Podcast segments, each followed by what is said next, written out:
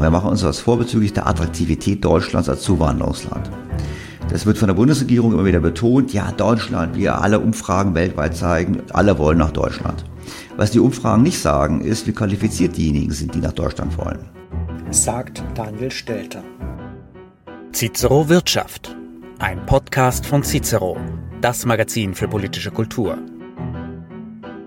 Der Makroökonom, Strategieberater und Buchautor ist unseren Lesern als Cicero-Kolumnist bekannt und beschäftigt sich schon seit längerer Zeit mit dem Thema, wie attraktiv Deutschland eigentlich für Fachkräfte ist, und zwar sowohl welche, die wir von außerhalb des Landes anlocken wollen, als auch für heimische Fachkräfte, die zunehmend unser Land verlassen. Und zu diesem großen Komplex möchte ich mich im Cicero-Podcast Wirtschaft mit Daniel Stelter unterhalten. Mein Name ist Daniel Gräber, ich leite das Ressort Kapital bei Cicero. Guten Morgen, Herr Stelter. Ja, guten Morgen, danke für die Einladung. Sie haben ja Ihren eigenen sehr erfolgreichen Podcast, in dem normalerweise Sie die Fragen stellen und jetzt äh, drehen wir das heute äh, mal rum. Wenn man sich die Probleme anguckt, vor denen Deutschland in den nächsten Jahren und Jahrzehnten steht, ist ja oft vom demografischen Wandel und vom Fachkräftemangel die Rede. Die Frage ist, wer pflegt unsere Alten, wer zahlt unsere Rente, wer baut die Elektroautos oder stellt die Wärmepumpen auf. Und da wird immer wieder auf die Einwanderung von Fachkräften als Lösung von Seiten der Politik verwiesen. Wie sehen Sie da das Potenzial? Also wir können den Podcast ganz kurz machen, indem ich sage, ich sehe darin Potenzial, aber es wird nicht ausreichen, die Probleme zu lösen, aber wir sollten es auf jeden Fall probieren. Das wäre die kurze Antwort. Die lange Antwort müsste ein bisschen weiter ausholen, weil Sie springen jetzt direkt auf einen Lösungsansatz für unser demografisches Problem. Und ich würde sogar sagen, vielleicht lohnt es sich doch noch ganz kurz zu sagen, was eigentlich das Problem demografisch ist. Und dann gibt es ja verschiedene Lösungsansätze. Und Fachkräftezuwanderung ist ein, ist ein Ansatz. Also wir haben, ähm, und das ist nicht völlig überraschend, das wissen wir schon seit langem, es zu tun in diesem Jahrzehnt mit dem Beginn des Rückgangs der Erwerbsbevölkerung. Jetzt ist die Bevölkerung in Deutschland entgegen den ursprünglichen Prognosen in den letzten Jahren deutlich gewachsen aufgrund der Zuwanderung. Trotzdem wird die Erwerbsbevölkerung, also die Menschen, die arbeiten, in den kommenden Jahren schrumpfen. Es beginnt wieder dieses Jahrzehnt und wird im kommenden Jahrzehnt wirklich dramatisch. Warum? Einfach deshalb, weil Massenjahrgänge wie ich selbst, ich bin Jahrgang 64, jetzt einfach dann demnächst in Rente gehen und damit gibt es eine Riesenlücke. Und die Zuwanderung der letzten Jahre schließt, schließt diese Lücke nicht. Damit sind wir schon mal bei einem Aspekt der Zuwanderung, aber wir kommen mal genauer drauf. Was könnte man jetzt machen? Es gibt ja verschiedene Möglichkeiten, wie man damit umgehen könnte. Ich meine, es gäbe ja eine Möglichkeit zu sagen, die Leute, also auch ich, müssten länger arbeiten. Das will die Politik nicht, aber es wäre eigentlich der normale Ansatz, weil wir freuen uns alle an einer längeren Lebenserwartung. Da wäre es auch nur fair, wenn man von dieser längeren Lebenserwartung einen Anteil auch mehr arbeitet. Dann gibt es immer dieses berühmte Dachdeckerbeispiel, dem Motto, der kann mit dem Alter nicht mehr auf dem Dach stehen. Das stimmt. Nur schauen wir uns die betriebliche Praxis an. Meistens ist es auch so, dass die älteren Dachdecker auch nicht mehr auf dem Dach sind, sondern eben in der Buchhaltung sitzen und sonst was. Also, dass die wirklich auf dem Dach rumtouren, ist auch sehr, sehr selten. Also die Ausnahmen mag es geben, aber wird immer von der Politik so vorgeschoben. Jetzt hat die Politik und gerade auch namentlich die aktuelle Regierung gesagt, das wollen wir nicht. Bundeskanzler Scholz hat ja im Wahlkampf gesagt, angesprochen auf dieses Rentenproblem. Er möchte gerne mit echten Experten sprechen, nach dem Motto, ähm, es kann nicht sein, dass das, was die gesagt haben, nämlich höheres Renteneintrittsalter oder weniger Rente oder mehr Staatszuschüsse, das kann nicht sein, wir wollen ein Wunder haben. Ja, das Wunder wäre in der Tat, wenn plötzlich mehr Einzahlungen erfolgen in das Rentensystem. Und daher kommt auch die Motivation vieler Politiker zu sagen, lass uns Zuwanderung haben, wir haben mehr Leute, die einzahlen, wenn mehr Leute einzahlen, dann haben wir nicht das Problem. Für den Einzelnen, wenn wir mehr Leute einzahlen. Das setzt aber voraus, dass die Zuwanderer eben qualifiziert sind und dass die Zuwanderer eben auch wirklich erwerbsbeteiligt sind. Das heißt, dass sie arbeiten, Geld verdienen, Sozialbeiträge zahlen. Und da sieht es, äh, Entschuldigung, wenn ich Sie unterbreche, aber da sieht es ja, wenn man sich die momentane Migrationspolitik von Deutschland anguckt, nach dem Motto, es ist eine Zuwanderung, wo wir einfach jeden reinlassen, der es irgendwie bis zur deutschen Grenze schafft und dort das Wort Asyl ausspricht. Und viele Leute kommen, die einfach von den Fähigkeiten überhaupt nicht dazu in der Lage sind, bei uns als, als Fachkräfte wirklich zu arbeiten. Da ist doch diese Migrationspolitik Politik vollkommen kontraproduktiv. Ja, aber es ist ein bisschen, ja, also man muss es ein bisschen differenzieren. Also im Prinzip kann man sagen, naja, man kann auch unqualifizierte Zuwanderung haben, so denn diese Zuwanderung in den Arbeitsmarkt integrierbar ist und in, in dem Maße, in dem Zuwanderer eben auch hier noch Qualifikationen erwerben. Und da muss man natürlich nüchtern anerkennen, leider, dass wir es nicht so richtig geschafft haben. Also wir haben es geschafft, die Zuwanderer in den letzten Jahren durchaus in den Arbeitsmarkt zu integrieren. Das sieht man auch an den Zahlen. Aber eben überwiegend im sehr gering qualifizierten Bereich.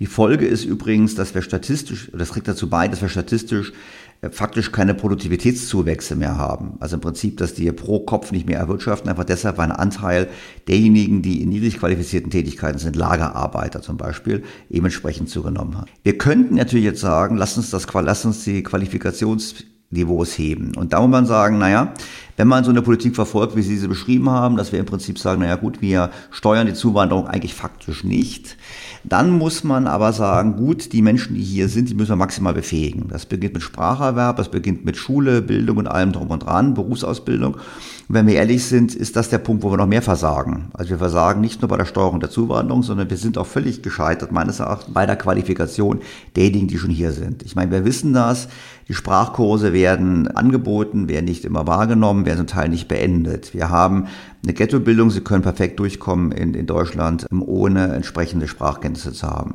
Darüber hinaus haben wir das Thema, dass wir auch oftmals aufgrund des Asylverfahrens Menschen überhaupt daran hindern zu arbeiten. Das heißt, die kommen hierher, und sitzen dann jahrelang erst einmal in irgendwelchen Einrichtungen und dürfen gar nicht arbeiten. Also ich glaube, wenn wir sozusagen sagen, okay, wir steuern die Zuwanderung nicht richtig, dann sollte man sagen, fein, ähm, ab dem ersten Tag arbeiten, erlauben und Sprachkurse anbieten, Berufsausbildung anbieten und vor allem auch einen Anreiz setzen. Ich glaube schon, dass wir uns ein bisschen Dänemark anschauen sollten, wo eben Anreize gesetzt werden zur Erwerbsbeteiligung. Das heißt, wir sollten eben Transfers an den Erwerb der Sprache, Sprachkenntnisse binden und auch vielleicht einen stärkeren Anreiz setzen, eben äh, am Erwerbsleben teilzunehmen, als wir es heute tun. Das wäre wichtig für Integration gegen Ghettobildung und würde auch ein bisschen dazu helfen, unsere demografischen Probleme zu lösen. Aber das ist eine, eine Idee, die, die leuchtet mir ein, aber scheint mir vielleicht eine Lösung zu sein für die Zuwanderer, die wir jetzt schon, schon da haben.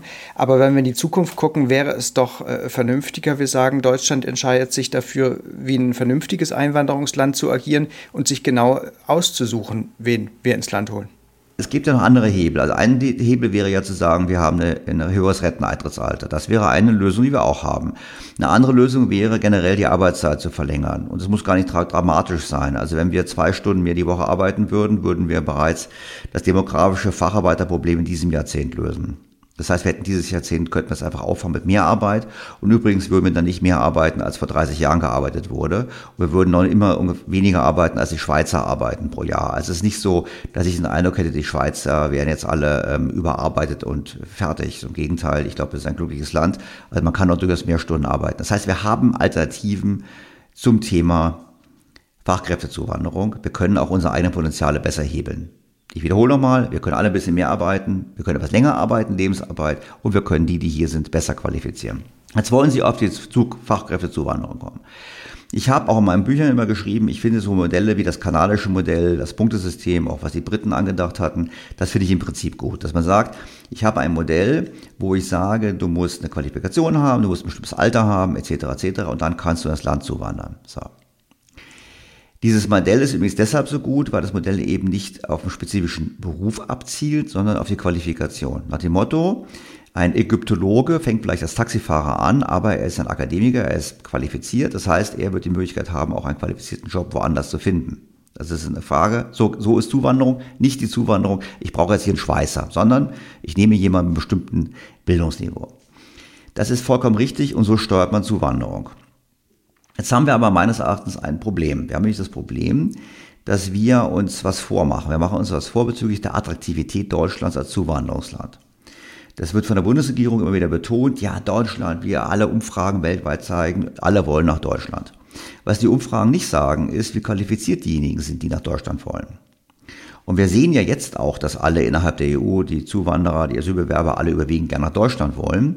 Und da haben wir eben, auch wenn das die Politik nicht wahrhaben will, einen gewissen Pull-Effekt, weil bei uns eben die Sozialleistungen, die Transfers einfach am attraktivsten sind. Also kann man feststellen, auch die unqualifizierten oder niedrig qualifizierten Zuwanderer können rechnen, sie gehen dahin, wo sie am meisten Geld haben. Ganz einfach. Vergessen wir nicht, bei uns liegt das Sozialhilfeniveau weit über dem, was in den Ländern das Bruttoinlandsprodukt pro Kopf ist. Das heißt, es ist immer eine wirtschaftliche Verbesserung, selbst wenn man nicht arbeitet, gegenüber der Heimat. So, das heißt, die Politik denkt, die, die, die qualifizierten Menschen der Welt würden Schlange stehen, um Deutschland einzuwandern. Das tun sie aber nicht.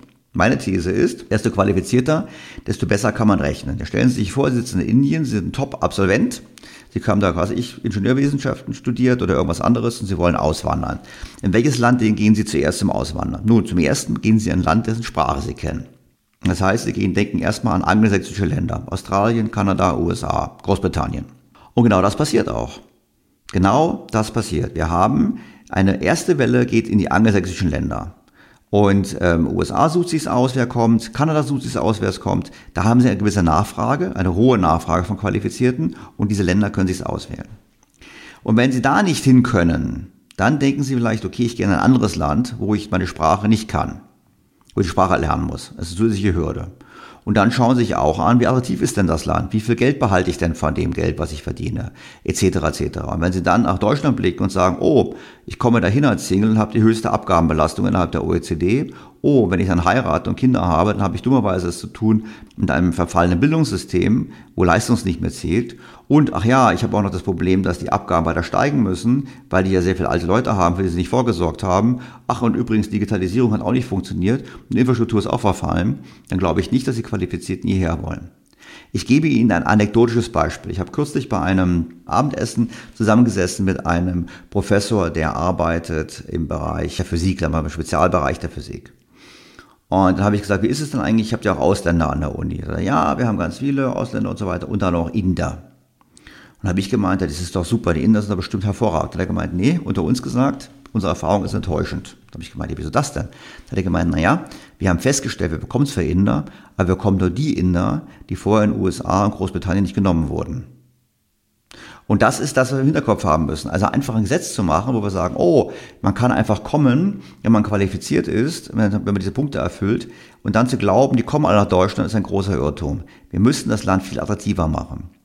Und dazu gehört natürlich auch, dass wir auch offener sein müssen für Ausländer. Also Ausländerfeindlichkeit, noch gerade auch schon der AfD, sind sicherlich nicht hilfreich.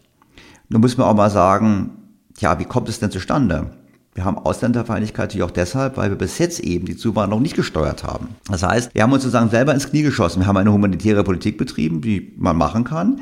Wir haben dann nicht das getan, was wir tun muss, eben Stichwort Integration, Bildung, Qualifikation, haben damit bei einigen Bürgern in Deutschland Ressortiments mit verstärkt.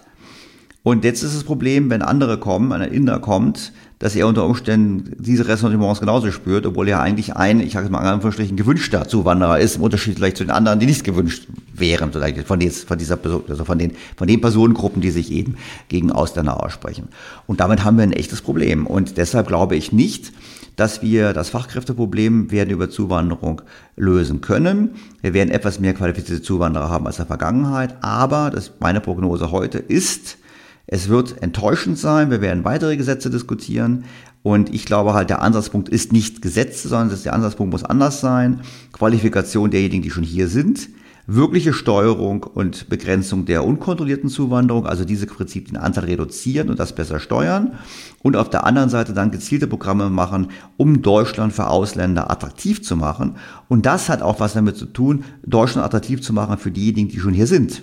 Denn vergessen wir nicht, wir haben bereits jetzt, je nach Schätzung, ungefähr 200.000 Deutsche, die das Land pro Jahr verlassen. Und das sind überwiegend jünger und besser qualifizierte Menschen. Und die Umfragen zeigen auch noch, die sind glücklicher als vorher, wenn sie weggegangen sind. Ich glaube, es gibt dringenden Handlungsbedarf, unser Land einfach für alle attraktiver zu machen. Und dann kommen auch die qualifizierten Fachkräfte. Genau, zu dem Punkt, dass Sie den ansprechen, den, den finde ich nämlich auch zentral. Dahin wollte ich, wollte ich sowieso noch kommen. Es geht nicht nur heute in diesem Podcast um das Thema Zuwanderung, sondern eben auch um das Thema Abwanderung. Und Sie haben gerade die Zahl genannt von rund 200.000 Deutschen, die das Land im Jahr verlassen. Wenn man sich anguckt in der amtlichen Statistik, die neueste, die rechnen äh, immer die sogenannte Nettoabwanderung, also diejenigen Deutschen, die das Land verlassen, minus Deutsche, die zurückkommen, weil auch immer welche ja nur für, für einen bestimmten kurzen Zeitraum ins Ausland gehen. Äh, da sind es aber, dieser Wert steigt auch. Also wir haben de facto verliert Deutschland seit Jahren mehr und mehr deutsche Staatsbürger. Zuletzt, also für 2022, war die Nettoabwanderung 83.000 Personen laut amtlicher Statistik und das war ein Zuwachs gegenüber dem Vorjahr und zwar ein deutlicher. Es sind tatsächlich Jüngere, durchschnittlich 35 Jahre alt und Sie sagen auch höher Qualifizierte, die das Land verlassen. Das ist doch eigentlich ein Alarmsignal für Deutschland. Ja, vor allem bei Ihrer Zahl würde ich noch die These formulieren, ich kann es nicht beweisen, dass die, die zurückkehren, älter sind als die, die gehen weil nicht wenige Deutsche kommen ja auch im höheren Alter wieder zurück, 50, 60, haben international Karriere gemacht und kommen dann zum Ruhestand wieder nach Deutschland, wieder nach Deutschland zurück. Auch das gibt es in den Zahlen. Und uns nützt halt, es nützt uns halt nichts, wenn ein 60-Jähriger zurückkommt in Rente und die 30-Jährigen weggehen. Weil die 30-Jährigen brauchen wir ja zur Finanzierung des Systems und zur Schließung des Fachkräftemangels etc. Und in der Tat ist es ein großes Problem. Und dann wird immer diskutiert, ja, das versteht man nicht, weil Deutschland ein tolles Land ist. Ich finde Deutschland auch ein tolles Land, aber wir müssen halt uns ehrlich machen, die Rahmenbedingungen sind nicht gut. Man steuert Abgabenlast, die Prioritäten der Politik. Ich meine, wir machen äh, Klimaschutzpolitik in einem sehr eigenwilligen Vorgehen, der sehr teuer ist, der sehr ineffizient ist. Energiepolitik ist auch ein Stichwort. Äh, Bildungssystem, Bildungssystem verfällt. Das sind viele Aspekte, wo junge Menschen die Frage aufwerfen, was bekomme ich eigentlich für die vielen Abgaben, die ich leiste. Darüber hinaus die Perspektive eben weiter steigender, absteigender Abgaben und darüber hinaus eben auch das Thema, dass wir in bestimmten Bereichen bewusst nicht mehr mitspielen wollen. Also wenn Sie jetzt zum Beispiel an der Gentechnik forschen wollen, was ja auch jetzt in der EU wieder diskutiert wird, ist zu öffnen richtigerweise, zum Beispiel genmodifizierte Pflanzen, dann können Sie es in Deutschland nicht machen. Das heißt im Klartext, Sie ähm, gehen ins Ausland. Und oder wenn Sie Pharmaforschung machen, denken Sie an BioNTech, die jetzt eben gesagt haben, sie machen ihre Krebsforschung nicht in Deutschland, sondern in Cambridge. Ich bin sicher, in Cambridge werden nicht nur Briten arbeiten, da werden auch Deutsche arbeiten, da werden auch Inder arbeiten, wie ich mal an. Das heißt, das zeigt einfach schon, es gibt Bereiche, wo wir eben technologisch nicht mehr mithalten, bestimmte Bereiche, die wir politisch ideologisieren, tabuisieren. Also es gilt jetzt auf die Krebsforschung nicht, aber es gilt eben für genmodifiziert. Und vor dem Hintergrund verstehe ich, es ist gerade für High Potentials, die dann sagen, ich gehe dann woanders hin, weil ich kann im Prinzip in meinem Bereich, in dem ich eigentlich gerne arbeiten möchte, in Deutschland nicht mehr arbeiten. Und welches, welche Rolle spielt ähm, Ihrer Meinung nach die Abgabenlast, also Steuern und Sozialabgaben, die ja in Deutschland nun mal äh, sehr hoch sind? Also ich glaube immer, schauen Sie Schweden und Beispiel die skandinavischen Länder haben ja auch eine hohe Abgabenlast. Ich glaube nicht, dass man einfach sagen kann, hohe Abgabenlast ist gleich alle flüchten, weil dann wären wir alle schon in der Schweiz. Also vor dem Hintergrund, äh, so einfach ist es nicht. Es ist schon das Gesamtpaket. Also eine hohe Abgabenlast, die dazu führt, dass ich ein hohes staatliches Dienstleistungsniveau habe und eine hervorragende Infrastruktur ist was anderes als eine hohe Abgabenlast für einen Staat, wo die Autobahnbrücken verfallen sind, wo man Digitalisierung nur, ich habe mal geschrieben, aus dem Kino kennt, bei der veröffentlichten Verwaltung, aber auch sonst. Und wo im Prinzip auch wie gesagt, grundlegende Dienstleistungen vom Staat nicht erbracht werden. Also wir beide sind ja in Berlin und wir beide wissen, wenn wir unseren Reisepass verlieren, dann sind wir eigentlich jetzt an Deutschland gekettet die nächsten Monate, weil wir überhaupt gar keinen Termin bekommen, einen neuen Reisepass zu beantragen. Und dann dauert es noch Wochen, bis wir ihn kriegen. Ähm, in anderen Ländern geht sowas online, digital oder innerhalb von wenigen Tagen. Und das ist halt ein Leistungsniveau, das man gerne hätte. Also ich finde schon, unser Staat bringt eben das Kunststück, hohe Abgaben uns abzupressen und gleichzeitig die eigenen Aufgaben nicht zu erfüllen. Und wie wir ja nun beide tagtäglich in der politischen Diskussion ähm, erkennen müssen, ist so, dass zum einen diese Themen keine große Rolle spielen oder wenn spielen sie eine große Rolle vor im Wahlkampf. Wenn es dann äh, ans Regieren geht, dann werden völlig andere äh, Themen diskutiert und es wird eigentlich nicht das gemacht, was wichtig wäre, um das Land für uns und für Zuwanderer attraktiv zu machen. Und damit stimmt dann, da sind Sie ganz ökonom, das Kosten-Nutzen-Verhältnis nicht mehr, sagen Sie. Man zahlt viele Steuern und kriegt wenig gute Leistung dafür vom Staat zurück. Ich weiß nicht, ob Sie es anders sehen, ob Sie Hörer anders sehen. Also ich, mein persönlicher Eindruck wäre genau der. Und ich sehe auch nicht irgendwelche Besserungsansätze. Im Gegenteil, wir haben ja gerade aktuell die Diskussion zum Thema Bundeshaushalt. Und wenn Sie es einfach anhören, sage ich mir, ja gut, das ist ja alles schön und gut, aber die Frage ist halt, habt ihr eigentlich mal erkannt, in welchem erbärmlichen Zustand das Land ist? Und ich glaube einfach, das ist die Voraussetzung. Also ich glaube nicht, dass es uns gelingen wird, einen qualifizierten Menschen anzulocken mit der Perspektive auf steigende Abgabenlast, weiter schlechte Infrastruktur, rückständige Digitalisierung und ein Bildungssystem, welches Leistung nicht mehr möchte, weil Mir ist das interessant, wir müssen dann gleich mal sprechen über die Struktur dazu. Wenn man mal guckt, es gibt ja immer diese Bildungsreporte, welche Kinder haben wieder einen höheren Schulabschluss etc. etc. Und da gibt es ja die Korrelation, Akademikereltern haben eher Akademikerkinder und Arbeiterkinder oder, oder bildungsferne Schichten haben eben äh, weniger höheren Akademikeranteil, was dann immer kritisiert und diskutiert wird mit dem Stichwort, dass Deutschland im Prinzip das Bildungssystem nicht durchlässig genug sei. Die Kritik stimmt, aber wir müssen natürlich genauer hinschauen. Wir müssen natürlich schauen, gerade bei den bildungsfernen Schichten haben wir einen hohen Anteil Anteil an Zuwanderern. Da beginnt eben die Integrationsfrage. Und zum anderen haben wir aber auch auf dem anderen Spektrum auch Zuwanderer. Also die Kinder mit der höchsten Wahrscheinlichkeit, ähm, Akademiker zu werden, sind Kinder, deren Eltern Akademiker sind mit Migrationshintergrund. Und woran liegt das? Das liegt daran, dass natürlich überwiegend ähm, Zuwanderer sind, meistens aus dem EU-Ausland, vor allem sogar meistens aus dem Alt-EU-Ausland, also Kern-EU vor der Erweiterung. Und die sind qualifiziert. Und das ist natürlich der Punkt. Qualifizierte, hochqualifizierte Zuwanderer achten sehr auf Bildung. Also ich kenne das auch selber in meinem Umfeld. Ich habe mit, mit Indern zu tun gehabt. So qualifizierte Inder, die gekommen sind, die achten auch darauf, dass ihre Kinder eine gute Ausbildung haben. Und so setzt sich das im Prinzip fort. Und natürlich, wenn ich jetzt äh, jemand bin, der eine Familie gründet oder eine Familie habe und ich überlege, in welches Land ich gehe, ist für mich die entscheidende, ein entscheidendes Kriterium ist, welche Qualität hat die Schulbildung und was kostet sie mich? Und da kann man sagen, okay, in Deutschland kostet es nichts. Das stimmt, aber leider an vielen Standorten ist eben das Bildungssystem auch nicht gut.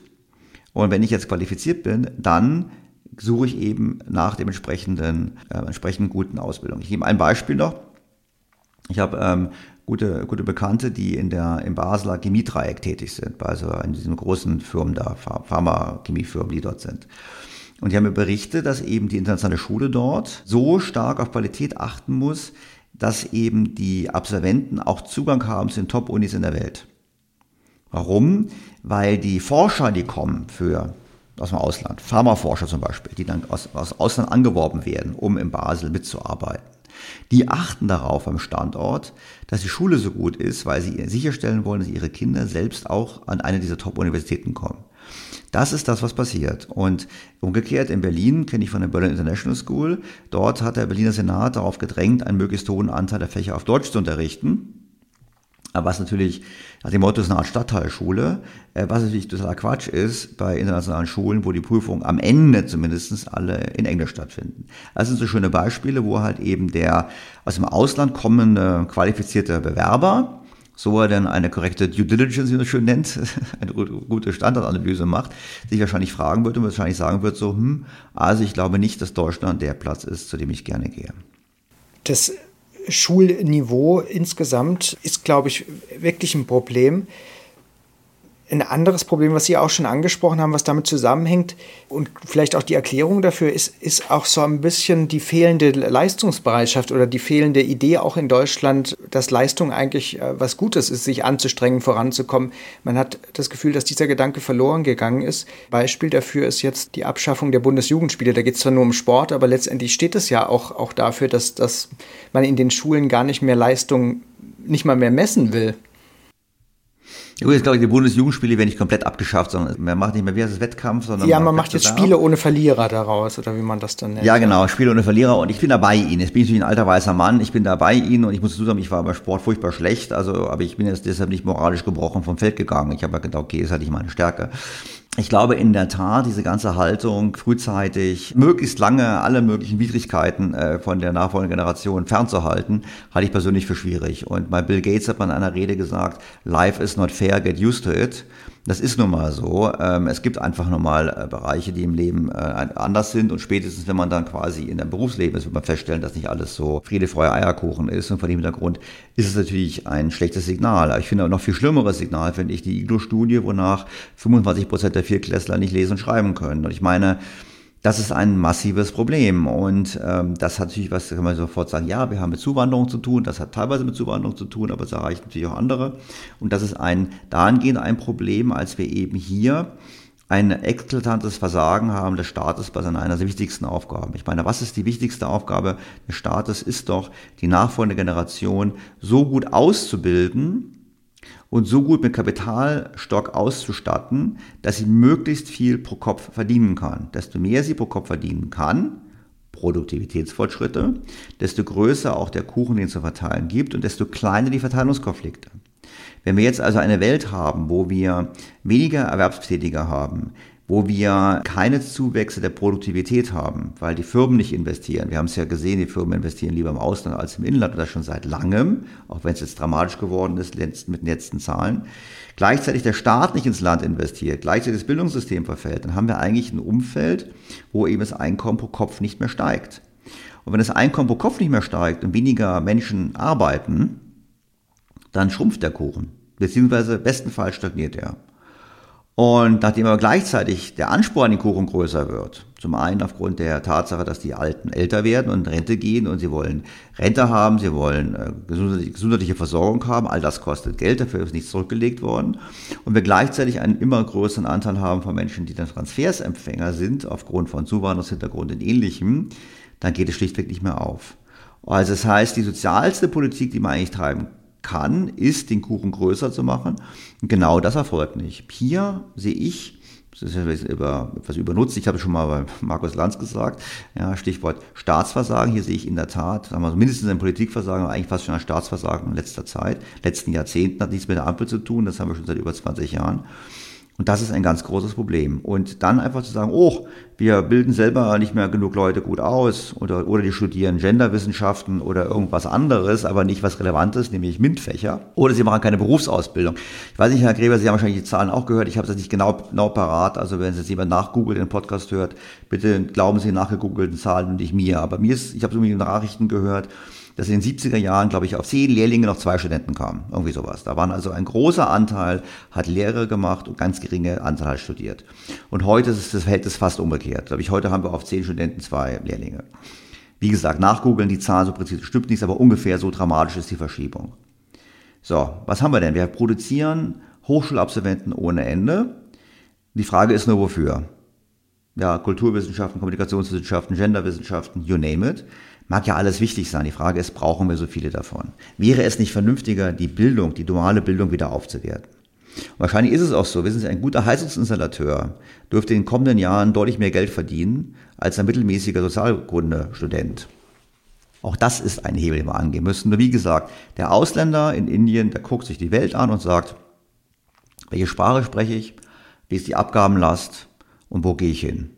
Und nach Sprache und nach Abgabenlast und nach Bildung und nach allem drum und dran ist Deutschland eben nicht top. Und wenn die Studien sagen, wir sind das beliebteste Zuwanderungsziel, dann widerspiegelt das meines Erachtens die Tatsache, dass wir finanziell sehr großzügig sind bezüglich der Unterstützung von Zugewanderten, aber vernachlässigt völlig, dass wir nichts tun oder nicht ausreichend viel tun, um die Zugewanderten entsprechend auch zu qualifizieren und ihnen der möglich die Möglichkeit zu geben, verbunden übrigens auch mit der Pflicht, einen entsprechenden Beitrag zur Gesellschaft zu leisten. Also dann fasse ich äh, mal Ihre, Ihre letztendlich eigentlich vernichtende Analyse zusammen nochmal. Wir locken mit großzügigen Sozialleistungen schlecht bis gar kaum qualifizierte Zuwanderer an. Wir haben einen Staat, der nicht mehr attraktiv ist für eigene, gut ausgebildete junge Leute, die was erreichen wollen, geschweige denn für gut ausgebildete Leute aus anderen Ländern, die was erreichen wollen. Und vergrößern dadurch eigentlich diese Probleme äh, von Jahr zu Jahr noch mehr.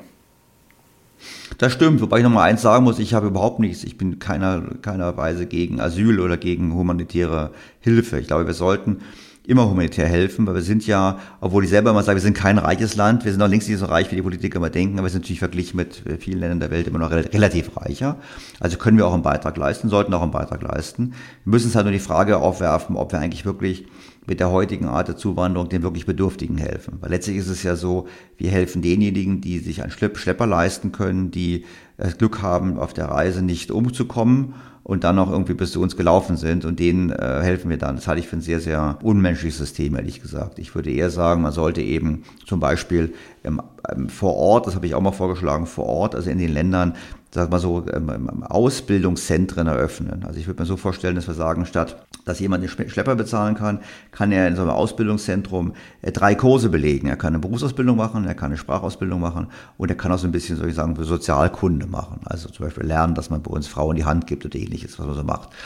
Und wenn man diese drei Kurse erfolgreich belegt, äh, absolviert hat, also ich kann was, ich habe eine Sprache gelernt und so weiter, dann sollte man meines Erachtens einen Teil freien Zugang haben zum deutschen Arbeitsmarkt. Und wenn dann jemand sagt, okay, ich möchte gerne diesen Mitarbeiter haben, ja, dann kann er sich ins Flugzeug setzen, legal einreisen und arbeiten. Das wäre ein viel besserer Weg, weil ich glaube, am Anfang muss immer eine Motivation stehen. Und desto höher die Motivation ist, selber was zu machen, sich selber zu investieren, desto besser ist auch der Zuwanderer für uns. Also ich glaube, das ist der Punkt. Ich, ich bin schon, ich bin für humanitär, aber ich glaube, wir, wir wissen, Sie haben es am Anfang angesprochen, wir wissen alle, das ist ein offenes Geheimnis, dass unter dem Deckmantel der humanitären Zuwanderung eben auch Leute kommen, aus, die aus wirtschaftlichen Gründen kommen. Und nochmal, das verstehe ich total. Es ist doch total verständlich, dass Menschen eine bessere Lage haben wollen. Nur ich finde, die, die eine bessere Lage haben wollen, die sollte man Anreiz geben, diese bessere Lage durch Qualifikation und Spracherwerb zu erwerben. Und wenn sie hier sind, eben muss man es auch mit entsprechenden Anreizen verbinden, das auch zu tun. Und das tun wir eben nicht. Und das finde ich, ist nur vordergründig den, den, den Zuwanderern gegenüber nett. Man sagt ja, ja, wir wollen hier, wir sind eine nette Gesellschaft, wir wollen es. Nein, ich halte es für falsch, weil wir verwehren ihnen die Integration, gerade auch, weil es viel zu lange dauert, bis sie dann einen Arbeitsmarkt können. Also ich wäre dafür, die Zuwanderung stärker zu regulieren und zu steuern und dann bei denen, die hier sind, deutlich mehr Wert darauf zu legen, dass sie möglichst schnell arbeiten. Also nicht nur dürfen, sondern auch Anreize setzen, das zu tun, verbunden mit Spracherwerb und ähnlichem. Da braucht man einfach Anreize und das nicht zu setzen, ist meines Erachtens falsch verstandene humanitäre Hilfe. Wirklich humanitäre Hilfe ist eine Hilfe, die die Integration beschleunigt. Hm. Nicht nur Anreize nicht zu setzen, oder, oder, sondern es werden auch diese Anreize sogar wieder abgeschafft. Also beim, bei diesem Bürgergeld, was jetzt Hartz IV ersetzt, ähm, gibt es ja äh, die Idee, ich weiß jetzt nicht den aktuellen Stand, aber das war der ursprüngliche Plan der Ampelregierung, Sanktionen zum Beispiel für Sozialhilfeempfänger, die dann Integrations- oder Sprachkurse nicht besuchen, äh, die eigentlich abzuschaffen oder zumindest äh, zurechtzustutzen. Also das heißt nochmal das Signal, du bekommst hier Geld, ohne dass du irgendwas dafür leistest und sei es nur einen Kurs zu besuchen, wo du eigentlich dir selbst was Gutes tust und dich weiterbildest. Also diese Richtung, die Sie als vernünftig hier skizzieren und mir vollkommen einleuchtend erscheint, ist ja gerade in der aktuellen Regierung eher äh, eher das Gegenteil der Fall.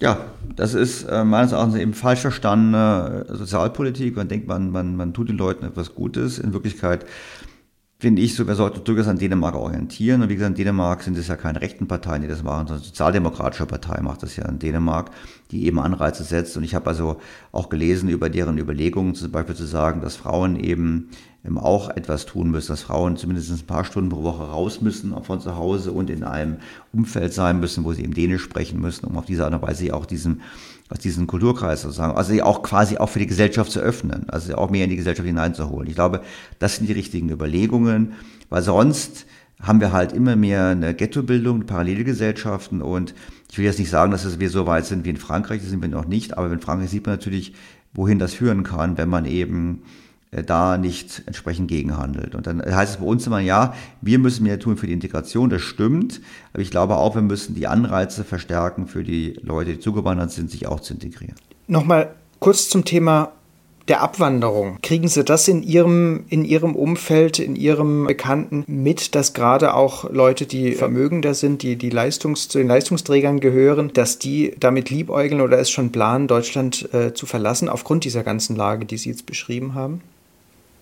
Ich habe alles. Ich habe Leute, die schon gegangen sind. Ich habe Leute, die dabei sind zu gehen. Und ich habe die Tatsache, dass es wahrscheinlich keine Party vergeht oder kein Treffen vergeht, wo nicht die große Gruppe davon spricht, oder was machen wir jetzt? Wo gehen wir jetzt hin? Und es gibt ja auch sehr attraktive Modelle. Ich meine, jetzt zur Zeit sehr attraktiv ist Italien. Wenn Sie nach Italien gehen, als jemand mit sehr hohen Einkünften, machen Sie dort im Prinzip einen Deal mit dem italienischen Finanzamt. Sie zahlen die ersten zehn Jahre 100.000 Euro Steuern pauschal. Das mag jetzt für viele der Zuhörer sehr viel sein, ist auch viel Geld, aber in den konkreten Fällen ist es für die Leute einfach ein Tropf, also ein kleiner Betrag. Das heißt, es ist hochattraktiv, nach Italien zu gehen, beispielsweise. Portugal hat ähnliche Modelle. Also es gibt solche Modelle und ich kenne persönlich Leute, die das gemacht haben. So. Und es heißt immer so, ja, die Leute, die weggehen, das ist doch eigentlich ganz schlecht, man muss dann Beitrag leisten zum, zum Land, das sehe ich genauso. Ich glaube in der Tat, Sie haben ja zwei Möglichkeiten. Sie können sagen, ähm, ich gehe, oder Sie können sagen, in Anführungsstrichen, ich kämpfe. Ich versuche also im Prinzip einen Beitrag zu leisten, dass sich etwas bessert. Und ich meine, wir beide sitzen noch hier. Und wir sollten im Prinzip einen Beitrag dazu leisten, dass sich was bessert. Und das ist eben die Frage, wie man das kann. Und da muss man eben versuchen, dass man eben zumindest mal klarer artikuliert, wir hätten gerne eine andere Politik. Aber in der Tat, wir sehen das und was mir halt persönlich Sorge macht, ist, dass es überwiegend dann eher auch Unternehmer sind, die in diese Richtung denken. Und die handeln ja auch schon so. Wissen Sie, wir haben, wir, man muss ja nicht spektakulär wie Fiesmann jetzt Ausland verkaufen. Den Heizungshersteller ja äh, Fiesmann. Genau, das ist ein schönes Beispiel für eine völlig, es war ja, war ja, die Folge der völlig verfehlten Politik der Bundesregierung. Habe ich auch bei Ihnen auch mal kommentiert, im so online. Weil im Prinzip kann man sich fragen, ob das das wert ist. Aber generell, was wir natürlich schon sehen, ist schon seit Jahren, investieren die Unternehmen überwiegend im Ausland. Das heißt, die Firma mag zwar noch in Deutschland sein, aber immer mehr Produktionsstandorte, immer mehr Aktivitäten finden schon im Ausland statt. Und von dort ist es dann nur noch ein kleiner Weg, bis man halt dann auch ganz weggeht oder ins Ausland verkauft. Und wir stehen jetzt ja gerade auch, auch das Fach, Fachkräftemangel, wir stehen ja jetzt vor einer Welle an Unternehmen, die Nachfolgeprobleme haben. Das heißt, da werden Eigentümerwechsel stattfinden. Entweder wird die Firma zugemacht äh, oder sie wird verkauft und dann, wenn der Käufer, wenn es keine qualifizierten Käufer gibt im Inland, dann gibt es Ausland. Und sobald Ausländer es gekauft haben, muss man damit davon ausgehen, dass Technologie und Produktionskapazitäten abwandern. Also, wie gesagt, es findet schon statt. Und diese Entwicklung wird sich verstärken. Und deshalb, es ist richtig zu sagen, lasst uns mehr Fachkräfte anlocken. Ich würde aber eher sagen, das Programm machen, lasst uns Deutschland attraktiv machen. Das müsste das Motto sein. Und das ist etwas, auch das haben viele schon gesagt, was eigentlich eine Agenda 2030 erfordert. Und dies würde aus meiner Sicht eben voraussetzen, dass die Politik überhaupt erkennt, was schief läuft. Da habe ich schon mal meine Zweifel. Zweitens, dass wenn sie es erkennt, dass sie auch bereit ist, daran was zu ändern, weil bei einem einen oder anderen Akteur äh, in der Politik könnte man den Eindruck bekommen, dass sogar klammheimlich die Tendenzen begrüßt werden, die da stattfinden.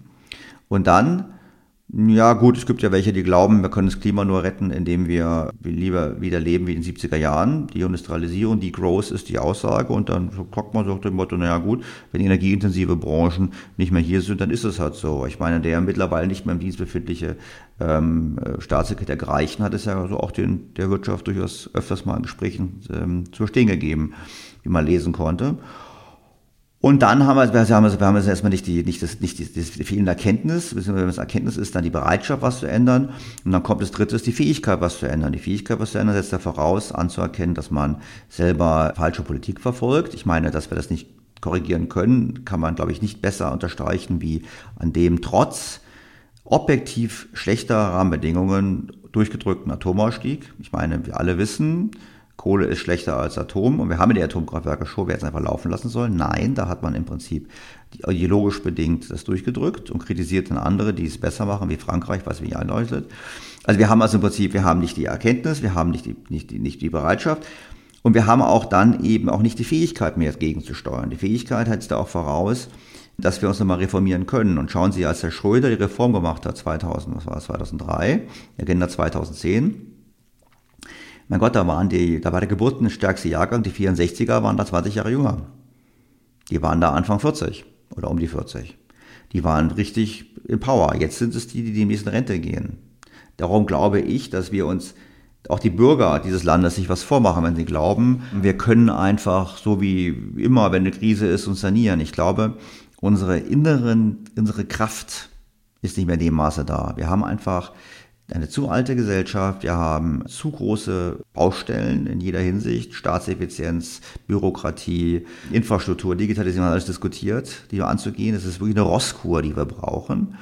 Und dann haben wir eben auch die, das Thema eben, dass wir uns besser kümmern müssen um die Menschen mit Migrationshintergrund, die schon da sind und wir gleichzeitig attraktiver werden müssen für die, die gerne kommen sollen.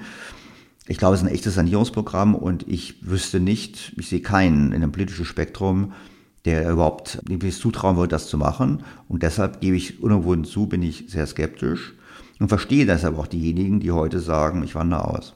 Wohin gehen Sie, wenn es schief läuft? Ich bin zu alt. Wissen Sie, ich versuche ja meinen Beitrag zu leisten. Und es ist ja so, es wird ja nicht morgen das Land untergehen, sondern was halt passiert ist, wir, wir verfallen halt weiter. Und es gab eine Studie, eine aktuelle Studie, die gezeigt hat, dass der Kapitalstock, also Kapitalstock ist alles, was, also Infrastruktur, Maschinen, Anlagen, also alles, was Gebäude, alles, was sozusagen da an Sach- Investitionsgütern rumsteht in Deutschland, in Deutschland eben in den letzten 20 Jahren so stark äh, gealtert ist wie sonst nirgendwo. Also Italien hat mittlerweile einen jüngeren Kapitalstock als wir. Die Franzosen haben einen jüngeren Kapitalstock. Und wir nähern uns gerade Großbritannien an, die seit Jahren eigentlich den ältesten Kapitalstock haben. Und wenn Sie Großbritannien anschauen, ich bin da relativ viel unterwegs, dann muss man ganz klar sagen, ja, außerhalb von London schaut es echt übel aus. Und haben wir aber nicht so eine Weltstadt wie London, kommt noch hinzu. Also wir haben auch ein paar ähm, Highlights, wo es noch ein bisschen besser ausschaut. Aber das ist echt ein ganz großes Problem. Alter Kapitalstock, alternde Gesellschaft, keine Veränderungsbereitschaft. Das ist alles nicht das Rezept, wo man sagt, ach, wir brauchen nur ein neues Fachkräftezuwanderungsgesetz und alle Probleme sind gelöst. Mit dem Kapitalstock, da meinen Sie jetzt also nicht die öffentliche Infrastruktur, sondern, sondern alles. Die, alles. Mhm. Alles. Okay. Öffn, öffentlich, öffentliche und private Infrastruktur. Da gab es eine Studie kürzlich vom Verband der forschenden Arzneimittelhersteller, die es ja schon aufgearbeitet haben, dass in der Tat der öffentliche und private Kapitalstock in Deutschland so stark gealtert ist wie sonst nirgends. Ja, Herr Stelter, dann Vielen Dank für das Gespräch. Der Plan, was man machen müsste, um was zu ändern, äh, liegt von Ihnen äh, geschrieben vor. Ihr Buch Deutschland, ein Traum von einem Land, das wollte ich noch, noch hier abschließend äh, empfehlen hoffen wir vielleicht doch, dass sich jemand findet, der die Kraft und den Willen hat, äh, es umzusetzen oder zumindest zentrale Punkte davon. Ich bedanke mich für das Gespräch, auch bei den Zuhörern fürs äh, Zuhören. Das war der Cicero Podcast Wirtschaft. Sie finden alle Folgen von Cicero Podcast auf unserer äh, Webseite cicero.de und auf den bekannten Podcast-Plattformen. Dankeschön. Cicero Wirtschaft, ein Podcast von Cicero das Magazin für politische Kultur.